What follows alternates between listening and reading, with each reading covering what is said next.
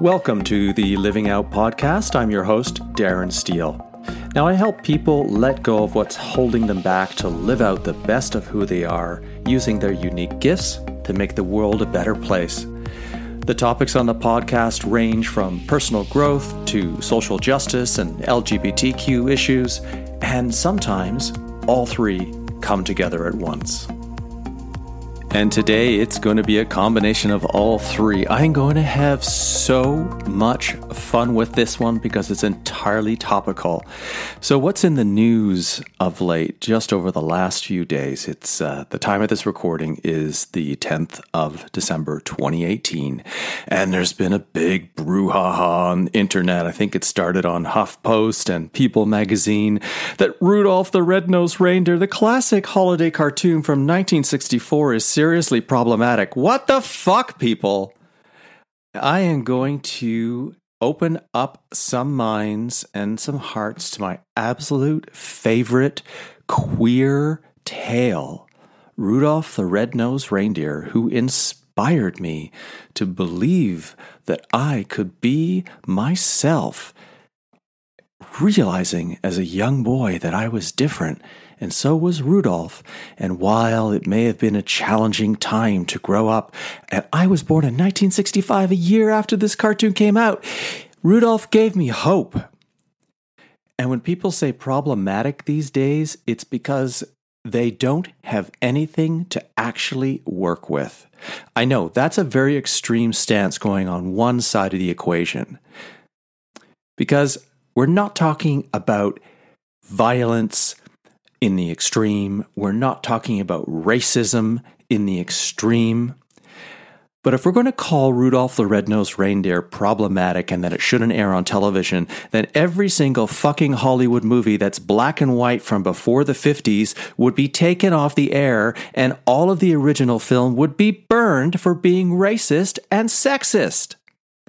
Okay, that's my rant to open up this because I can't believe how people get on this tangent that is so ridiculous. But I'm going to bring it down a notch. So on December 19th, 2017, I wrote a very fun queer interpretation called Why Rudolph the Red-Nosed Reindeer Was My First Queer Hero. And I'm going to go through that step by step to help you see why this is such an important cartoon from the time, from 1964. This cartoon was representative of the morals of the time. And I believe there was a much deeper story at work.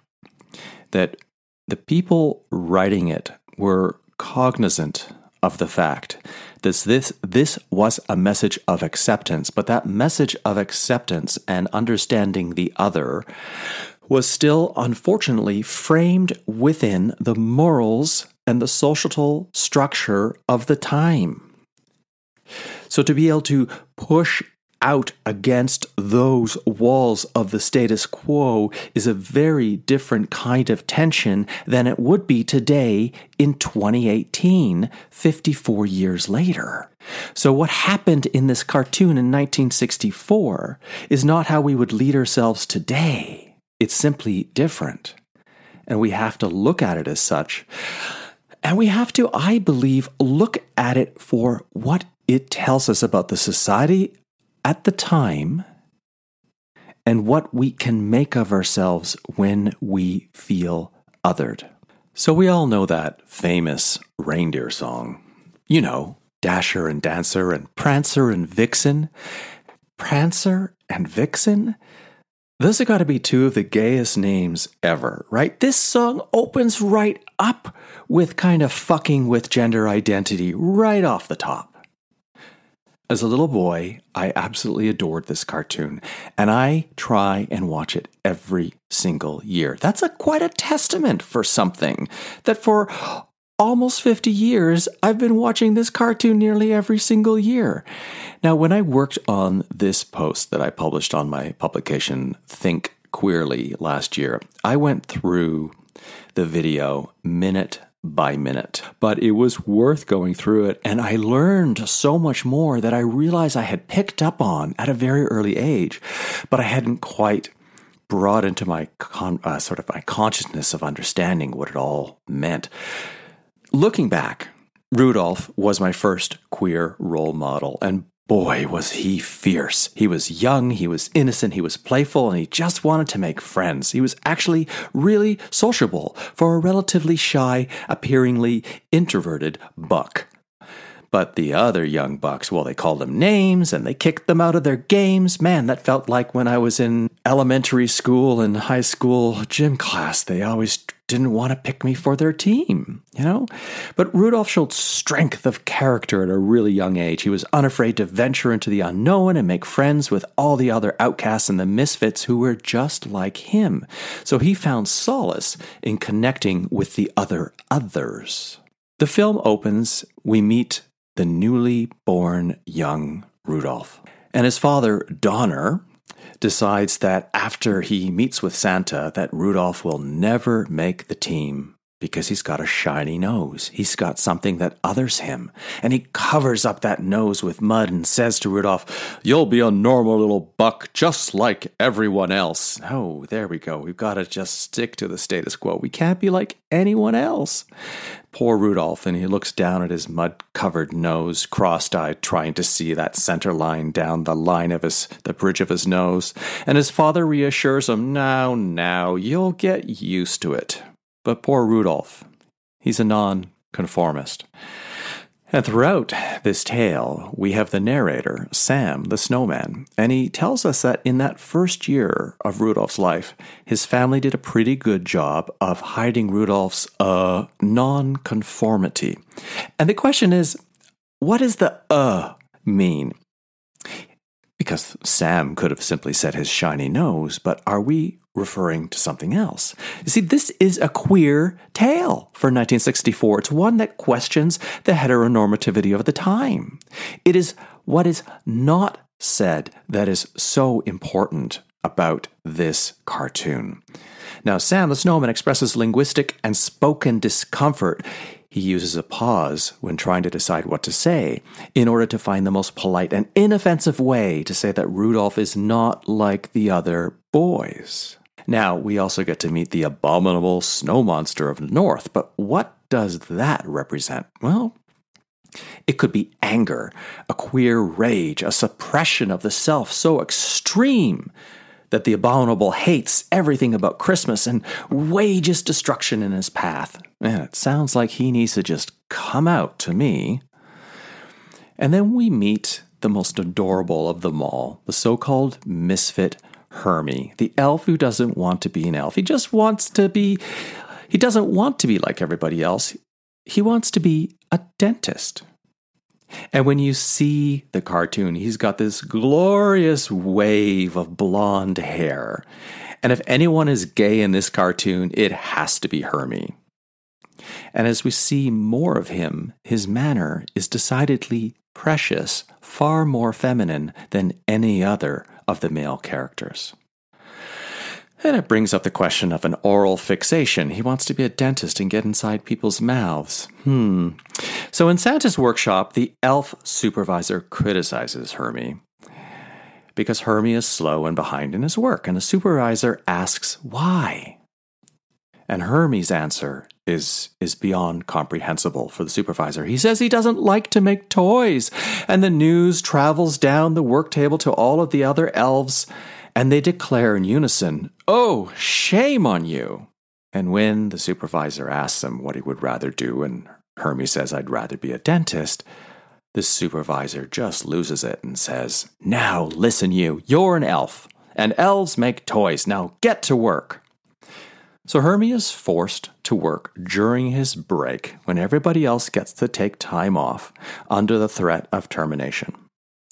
You see, the moral in this instance is that if you don't fit into the box like everyone else, that you'll suffer the consequences of being different. Well, hello. 1994 or 2018, the same fucking shit happens, right? It's just a different time and a different story. So if you keep it in the closet, no one will know. Rudolph's father is meanwhile determined to keep his son's nose a secret with a cover. This sort of muddy, plasticky thing that is able to hide the redness. Rudolph is upset, and he should be. He doesn't like the nose condom, and it's uncomfortable.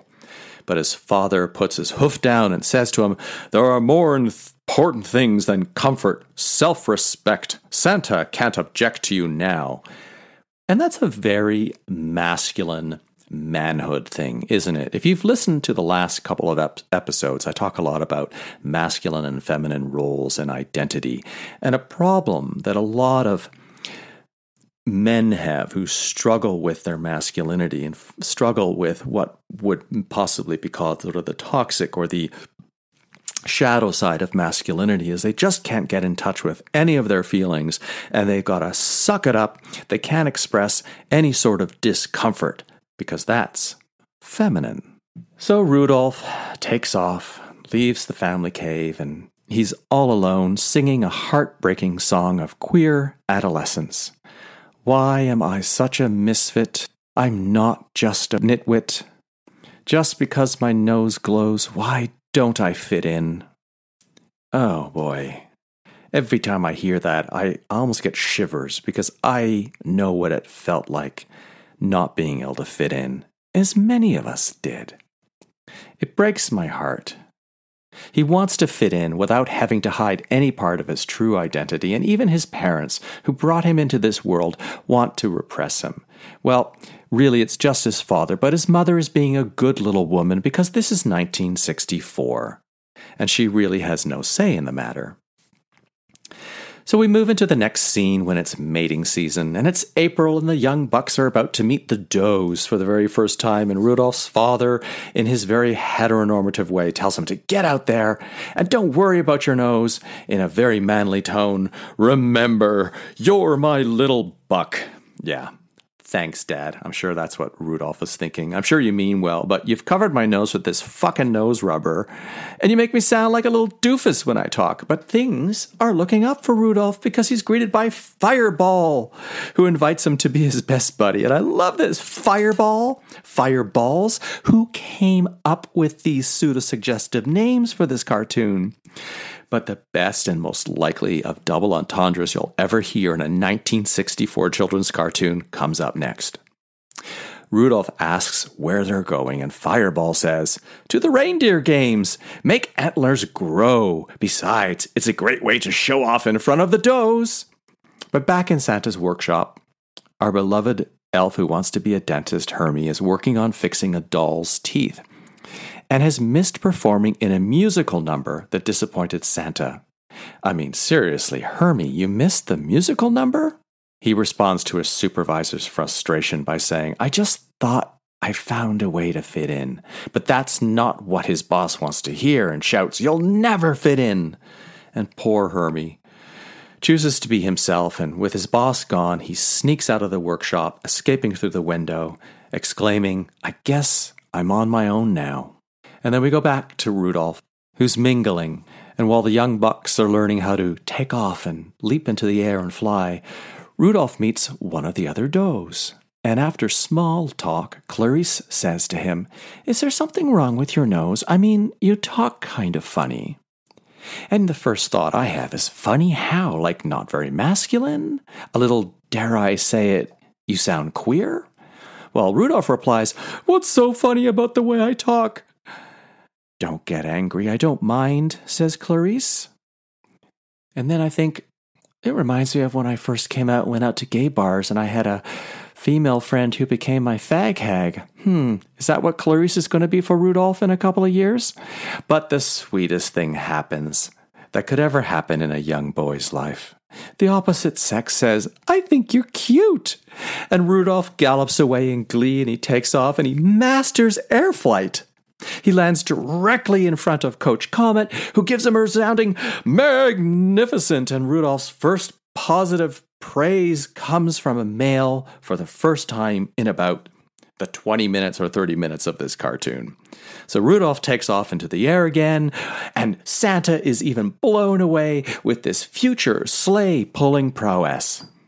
Hey, you're okay, says Fireball, his now best friend, but the laughter and the excitement are short lived. As always seems to be the case, the other gets a moment of acceptance and then something happens. Because the little nose guard falls off of Rudolph's nose during some play, and it just starts blaring this glaring red, and Fireball freaks out, squinting against the glare. It's hurting his eyes. Get away! Get away from me! It's a queer panic. Now the coach and the other bucks scamper over to see what the fuss is about, and one after another they shoot their insults. Fire Snout, Rainbow Puss, Red Schnoz. And what's left for Ray- Rudolph to do but, you know, sheepishly say, Stop calling me names! And then finally the insults that later become the thing that define his greatness? greatness? Rudolph, the red-nosed reindeer. When I was in grade one or two, I remember being made fun of because I was proud of my German heritage, and the kids called me the Red Baron.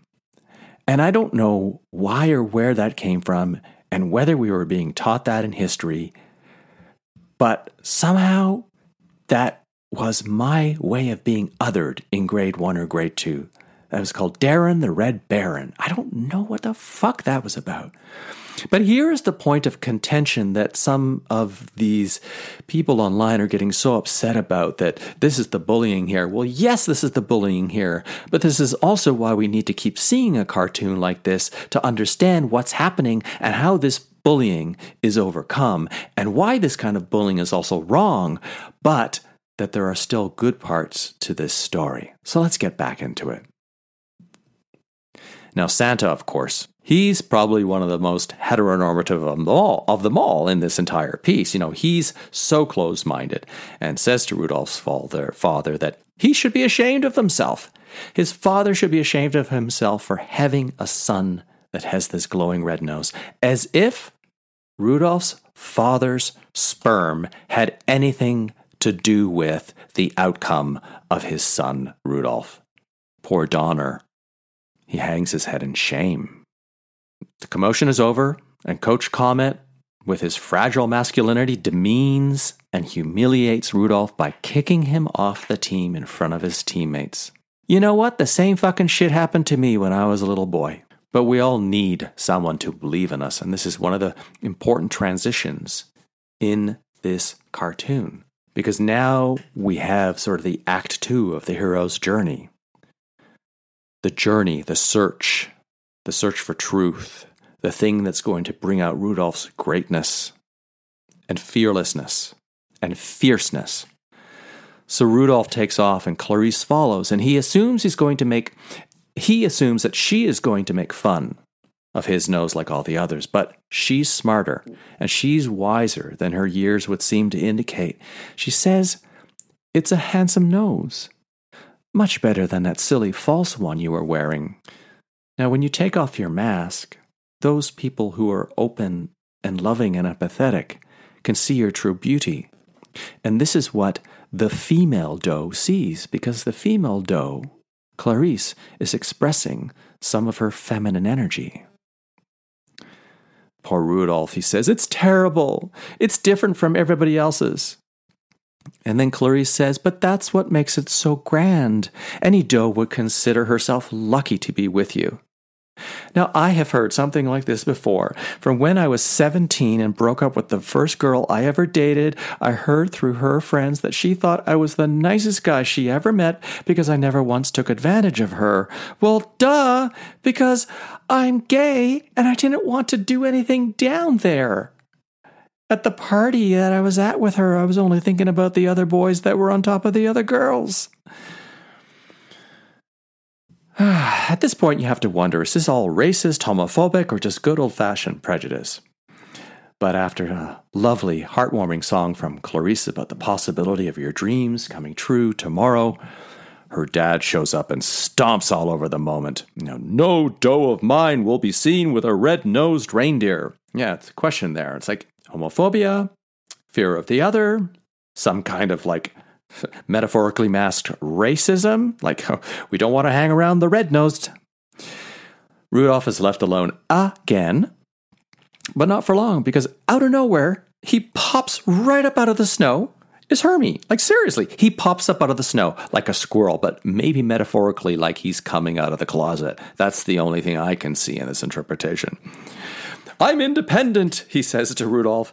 Hey, what you say we both be independent together together? And you have to wonder, like, is this like is this like language for let's be gay together, let's be queer together? And definitely not assuming or presuming that Rudolph is gay, but queer? Absolutely. And Rudolph asks, You wouldn't mind my red nose? To which Hermie says, Not if you wouldn't mind me being a dentist. But Hermie actually pauses when he says that. He says, Not if you wouldn't mind me being a dentist. And why the pause? It's the second time we have a pause in this narrative. What did he really want to say? It's kind of like as if, you know, you're with a bi guy who says, I'm only a top, and the gay guy says, Well, if you don't mind that I'm versatile, we'll get along just fine, you know.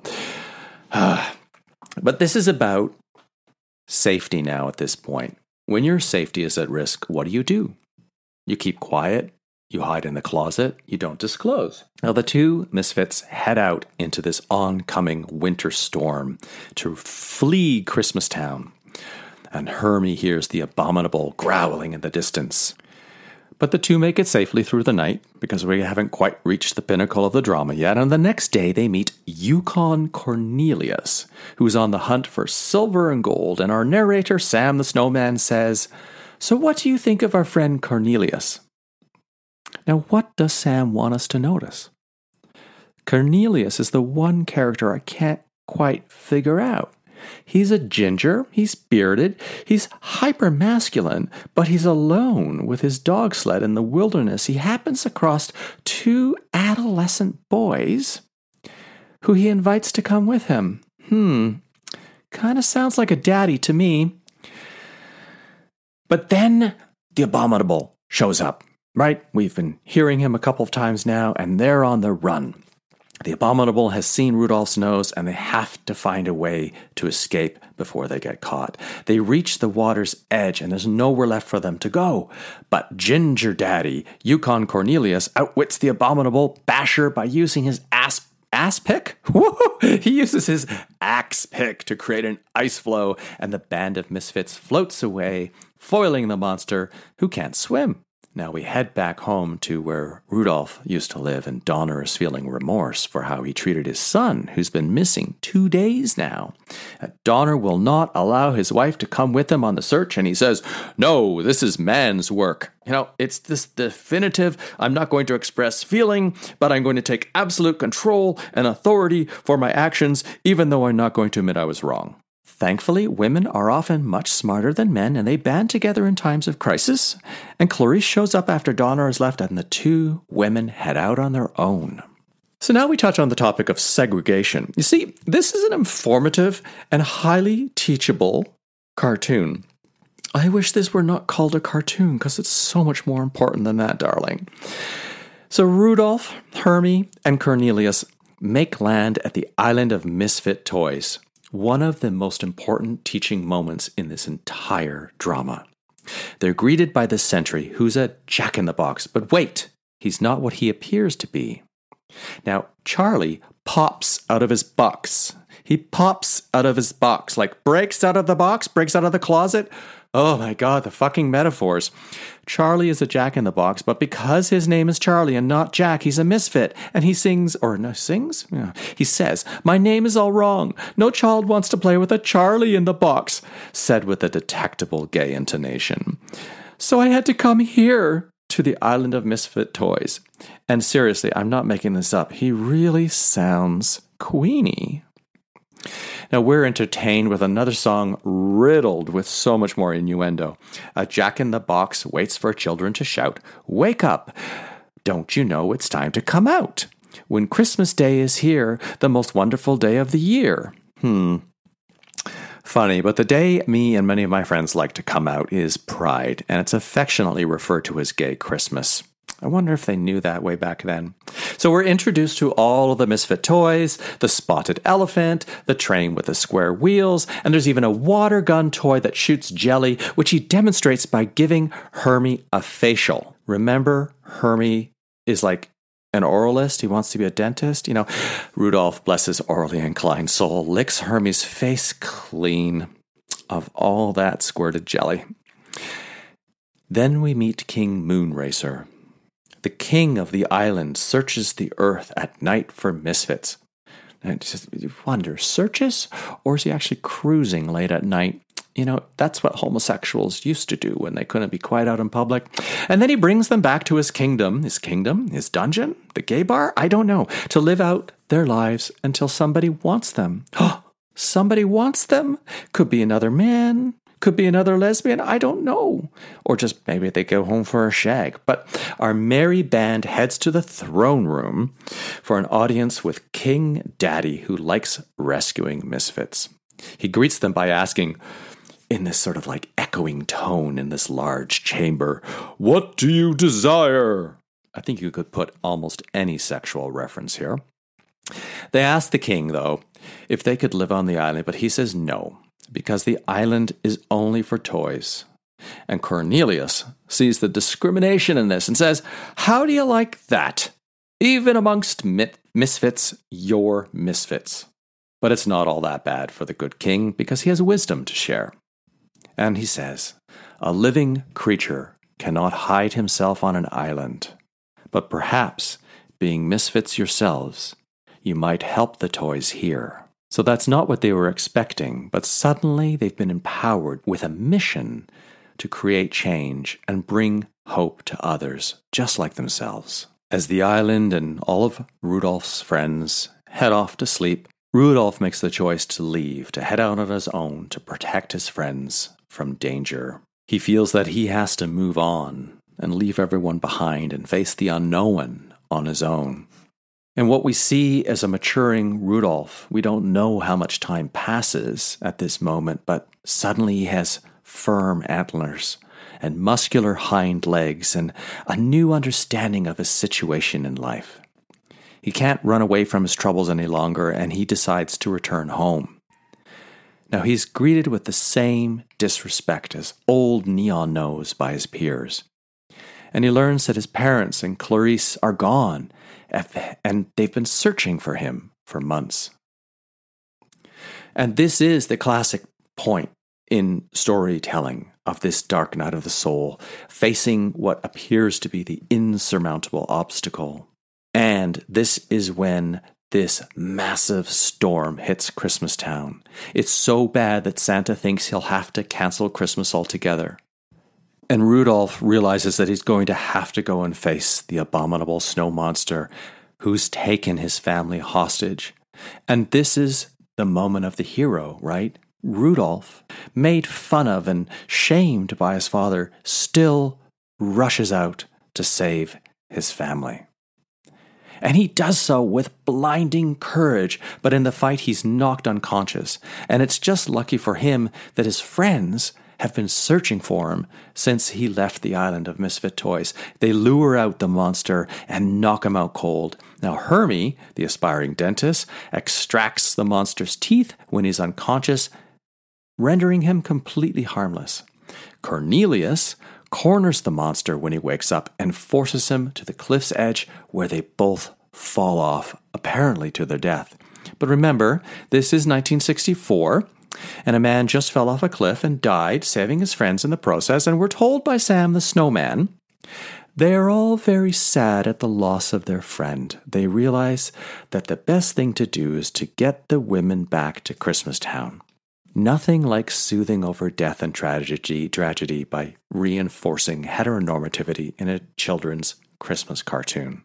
Everybody returns to Christmastown and they all realize that they might have been a little bit hard on the misfits.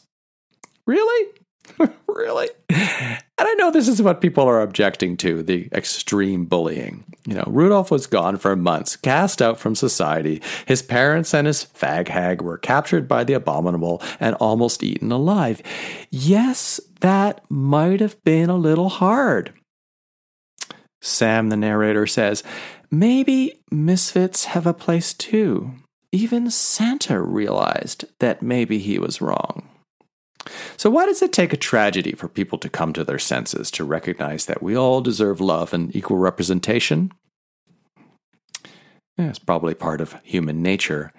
When someone who you might not have agreed with, who you actually did care about, takes off and tragedy befalls them, or you realize with them gone and time passes that you were horrible to them, we recognize our failings.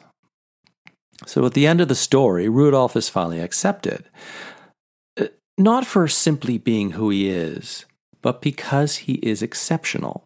His difference is his greatest strength and his asset. And that's what Santa realizes and why he knows he doesn't have to cancel Christmas. Because he can brave the storm thanks to Rudolph's neon honker and the classic Rudolph. With your nose so bright, won't you guide my sleigh tonight? And then one of my favorite lines the impotent fatherly denial from Donner. I knew that nose would be useful some day. I knew it all along. Even though Donner found it in his heart to somehow accept his son because he has a usefulness now, he won't own up to his errors. And remember, people, it is 1964, so it wasn't really up to the man back then to admit he was wrong, just to live with the new reality. So it is too little, too late from a 2018 perspective, trying to hide one's past injustices towards others, especially one's son. And it doesn't make him a better man, right? And I think this is the point that maybe some people find problematic. Is there a winner in this story? Is there an outcome that we can celebrate? Is there an important lesson that we can take? Well, on the one hand, we can say that the moral of this story really sucks. If you don't fit into the status quo, is your only chance of being accepted having something that other people need or want? Well, the lesson of Rudolph the Red-Nosed Reindeer is a very interesting one, and it brings up perhaps many more questions about what we consider to be worth and worthwhile in others. And acceptance seems to be an issue of conformity. You know, unless you bring something unexpected and out of the ordinary that will benefit others, you might be cast out. So some might think that my entire queer interpretation of Rudolph the Red-Nosed Reindeer is problematic in and of itself. But I love it. I absolutely love this cartoon and I will stand behind it for what it has taught me. And even just rereading what I wrote last year and thinking about it, it is a message to me. It is a hero's journey to me. And it is told in a time period. It is told within a social framework of particular masculine and feminine and family norms. It is told within the framework of a classic Christmas tale. If we go back 2,000 years or however longer and talk about how things were framed within the Iliad or the Odyssey and talk about, you know, war and violence and toxic masculinity in a way that's problematic from how we look at things now. We would never read those texts either. But what do we take from those classic stories? That when we tell stories as human beings, the classic Act 1, Act 2, Act 3, where you are faced with the problem or the struggle. And then you go on the journey to figure it out. And then at the end, you come to some sort of a resolution or a solving of that problem or breaking free.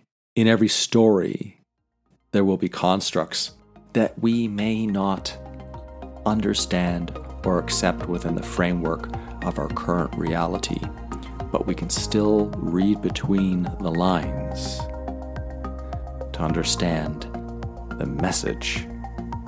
And in the case of Rudolph, it is about overcoming, it is about believing in yourself, it is about taking the risk to leave that which confines you, to find out who you are, and for Rudolph to live out the best of who he is.